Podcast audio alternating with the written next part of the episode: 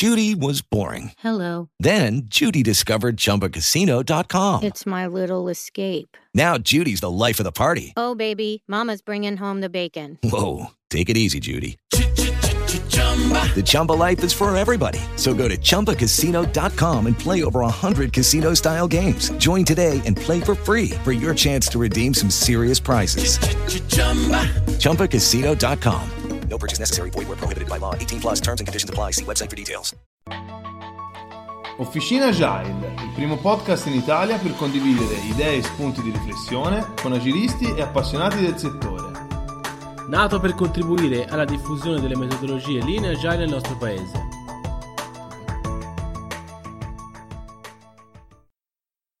Ciao a tutti e bentornati da Matteo per una nuova puntata di Officina Agile.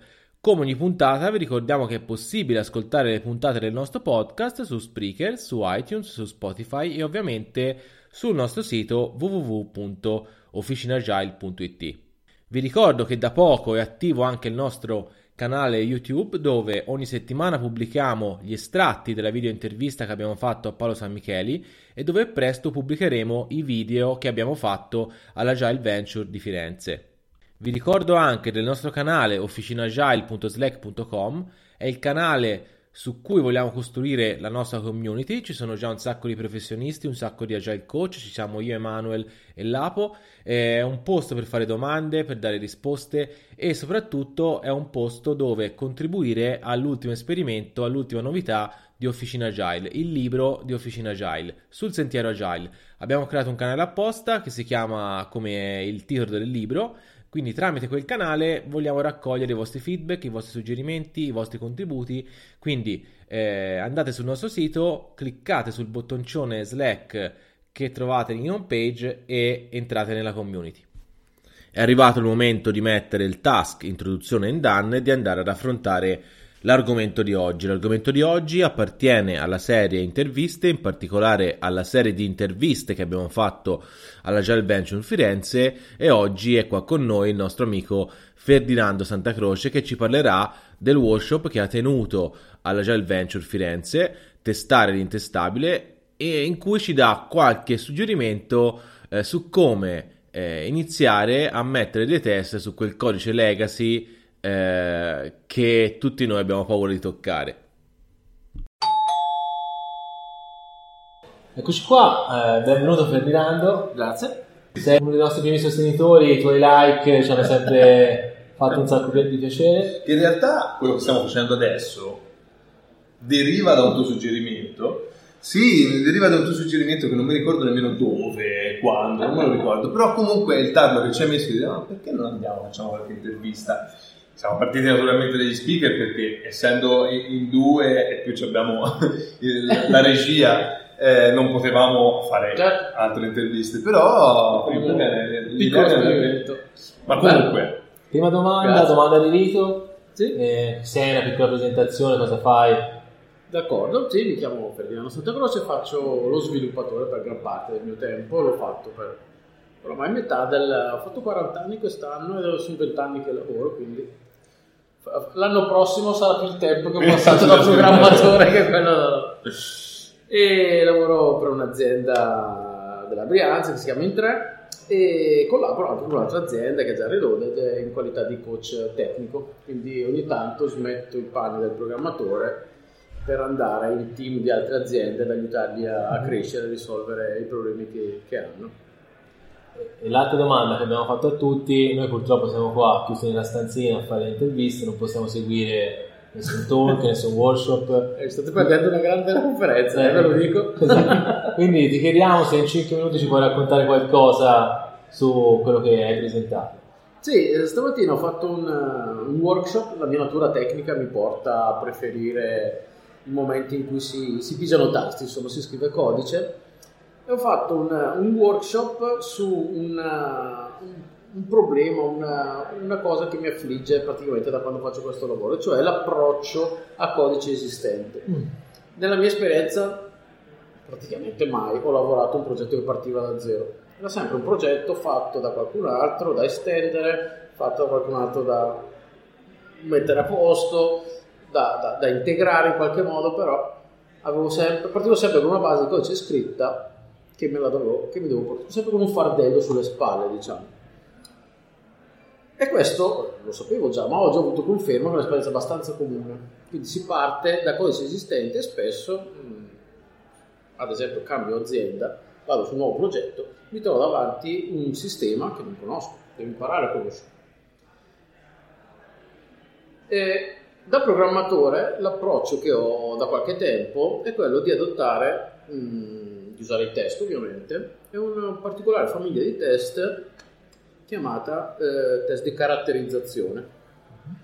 Quindi capita spesso appunto che hai un progetto, hai del software, vuoi capire che cosa fa, ti metti a leggere il codice, capisci qualcosa, però poi diventa lunga, poi prende una strada, poi ne prende un'altra, poi ti arriva una telefonata, boom, ti dimentichi tutto qua. ok, e ho fallito e continuo a fallire spesso quando ci provo. Però ho smesso di fare questo e ho cominciato ad avere un approccio in cui quando non so come funziona il codice, lo guardo un po', pressappoco, e lo metto sotto esercizio. Dico ok, proviamo a vedere cosa succede se lancio il tal metodo, la tal classe in questa maniera. Prendo il risultato, me lo metto da parte e considero quello verità. Non ho capito il sistema perché se io ti passo 2, 3 il risultato è 18. Eh, ci sarà un motivo, però 18 è quello che fa e quindi 18 per me è la verità. Quindi con questo approccio si parte da un sistema che è sconosciuto, lo si comincia a conoscere un pochino, nel frattempo si aggiungono test e aumenta la propria confidenza nel metterci le, mano, metterci le mani e da qui in poi il passo è abbastanza semplice nell'abilitare il refactor, nell'abilitare l'introduzione di nuove funzionalità. Abbiamo quindi fatto insieme questo esercizio, Eravamo... ho avuto un sacco di seguito, ma perché sono bravissimo a scrivere i titoli dei workshop. si chiamava Testare l'intestabile e, e, il titolo è abbastanza clickbait, no? tipo vuoi guadagnare 2500 euro al mese senza fare niente lavorando da casa. Okay. Quindi eravamo alla fine 20 persone, sono andate in overbooking, tutte abbastanza interessate, infatti stato un, c'è stato un buon coinvolgimento e abbiamo lavorato in assetto di mob programming mm-hmm. che immagino voi conosciate già, ma magari se qualcuno non Bravo. ce l'ha presente.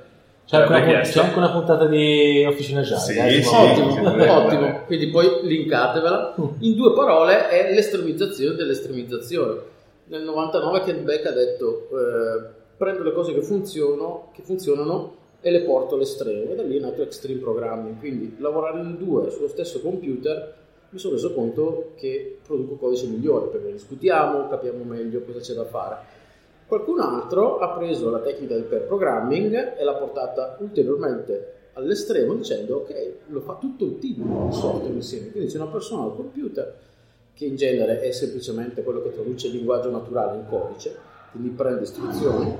C'è un navigatore che è quello che cerca di capire dalla, dalla platea che cosa si vuole fare e c'è questa platea, il mob, che dà spunti, dà idee, suggerisce e quindi è in sostanza la platea e il navigatore che programmano. La cosa molto interessante perché appunto in questo, in questo, assetto spesso partecipano anche degli stakeholder, quindi gente non tecnica, mm-hmm. gente che conosce il business, può in qualche modo programmare alla fine. Abbiamo usato quindi questo, questo assetto, si sono alternate persone alla tastiera e persone, qualcuno ha fatto il navigatore. C'è stata una, una buona risposta, appunto una buona, una buona partecipazione, anche perché appunto ho forzato molto l'aspetto della comunicazione abbiamo usato mob programming, lo strong style per programming, quindi chi scriveva codice, per programming sono due persone al computer e una delle due scrive codice, però si può fare in diverse maniere. Lo strong style è il navigatore dice al, al driver cosa fare. Quindi non è autorizzato a schiacciare un singolo tasto se il navigatore non dice cosa fare.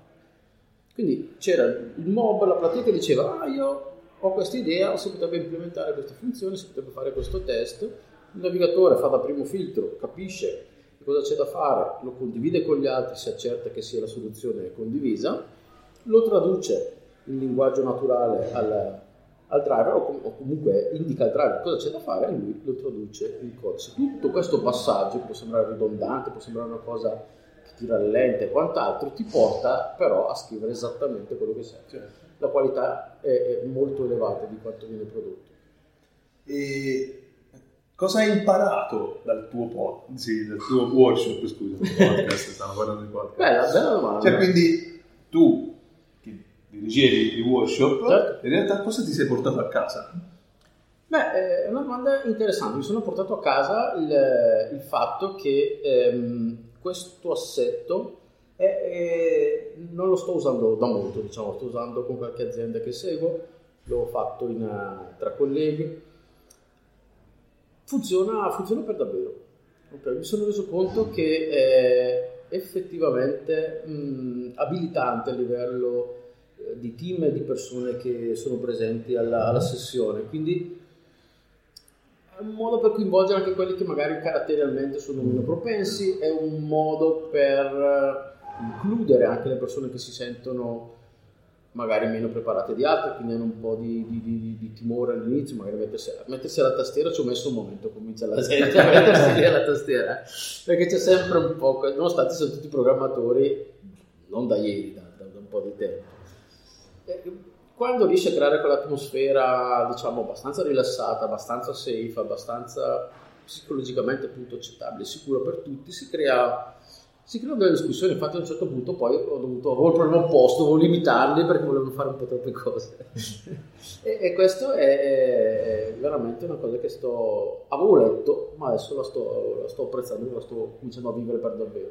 E quando si riesce a vedere nella pratica ciò che per caso hai letto in teoria su un libro, Eh sì, Hai eh, hai fatto bingo, esatto. Eh, il, il segreto, insomma, è far capire alle persone che lavorando insieme, che sia in coppia, che in mob, si va molto più veloce che, e si produce il codice A tendere, sì. più di, di qualità sì, rispetto a farlo da soli. La- la- infatti la domanda nasce sempre, ma così sei lento, come lo spiego io al mio capo che ho bisogno di fare due giorni di test e non di sviluppare. Lì è nata una bella, questio- una bella discussione alla fine sulla professionalità dello sviluppatore. Io sono uno che crede nel programmatore come professionista. Ok, E quindi vedendo il ponteggio qua fuori ho detto, voi mh, fareste le le opere che stanno facendo senza i ponteggi, senza l'imbracatura, senza il caschetto? Nessuno mai si sognerebbe di andare sul tetto a cambiare le tegole a maniglia. Ok, loro lo fanno, ci sprecano del tempo, ci sprecano del tempo tra virgolette, però è necessario farlo perché si tratta di sicurezza. Se tu hai un incidente, sei su una tavola operatoria, stai per morire, il chirurgo, che pure arriva di fretta, le, le mani se le lava lo stesso, perché potrebbe salvarti la vita ma farti morire di setticemia. Ok, e quindi il programmatore non deve, questo- su questo insisto sempre, non deve cedere a compromessi, dire non faccio i test perché non ho tempo, non faccio i test perché vado lento. Deve cercare di, di non farlo, tendenzialmente. È difficile, bisogna contrattare, bisogna acquisire delle competenze che storicamente, almeno io, eh, i programmatori non hanno. Chi fa business, chi fa il product owner, chi lavora in quell'area lì in genere è molto bravo a mercanteggiare, a contrattare, a convincere le persone per non fare mestiere. Il programmatore un po' meno. Dobbiamo essere bravi anche noi a un certo punto a dire no, sta cosa va fatta, io i test li devo fare perché altrimenti bisogna trovare delle metriche per indicare che poi nel lungo termine questa cosa paga ed è difficile, non- nessun produttore, nessun cliente verrà mai a dirti fammi i test perché è, è- è giusto che fai i test, sei tu che glielo devi dire, sei tu che devi fargli capire l'importanza. E questa è stata una, una bella discussione perché proprio ha colpito nel, nel segno, diciamo. Beh, diciamo che ti possiamo liberare, quindi Grazie. grazie, grazie a te per, la- per l'intervista. Grazie a voi. Io ti do l'appuntamento, se vogliamo approfondire anche un'intervista di quelle vere di Officina Agile. Quindi, insomma, abbiamo, abbiamo- abbiamo una bozza con... Eh, esatto. E prima o poi, Prima o poi la terminiamo. sentiremo, sentiremo la voce di Ah, Ferdinando ok. anche su Officina Agile, anche sul nostro podcast. Grazie mille. Grazie a voi. Alla prossima. Alla prossima. Anche per questa volta siamo arrivati alla fine della puntata. Spero che questa intervista vi abbia trasmesso qualcosa di utile. Vi ricordo che per qualsiasi feedback, per qualsiasi domanda, per qualsiasi curiosità, ci trovate su Twitter, su Telegram, su LinkedIn, su Slack, eh, nel nostro canale puntate. Eh, la nostra mail è officinagile.gmail.com mi raccomando, continuate a seguirci perché nei prossimi giorni continueremo a pubblicare le interviste che abbiamo fatto alla Gel Venture di Firenze. Un saluto da Matteo e alla prossima puntata.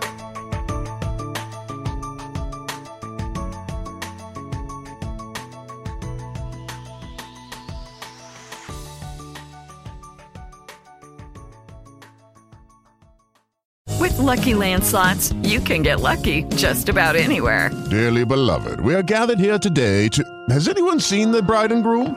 Sorry, sorry, we're here. We were getting lucky in the limo and we lost track of time.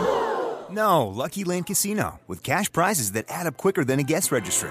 In that case, I pronounce you lucky. Play for free at LuckyLandSlots.com. Daily bonuses are waiting. No purchase necessary. Void where prohibited by law. 18 plus. Terms and conditions apply. See website for details.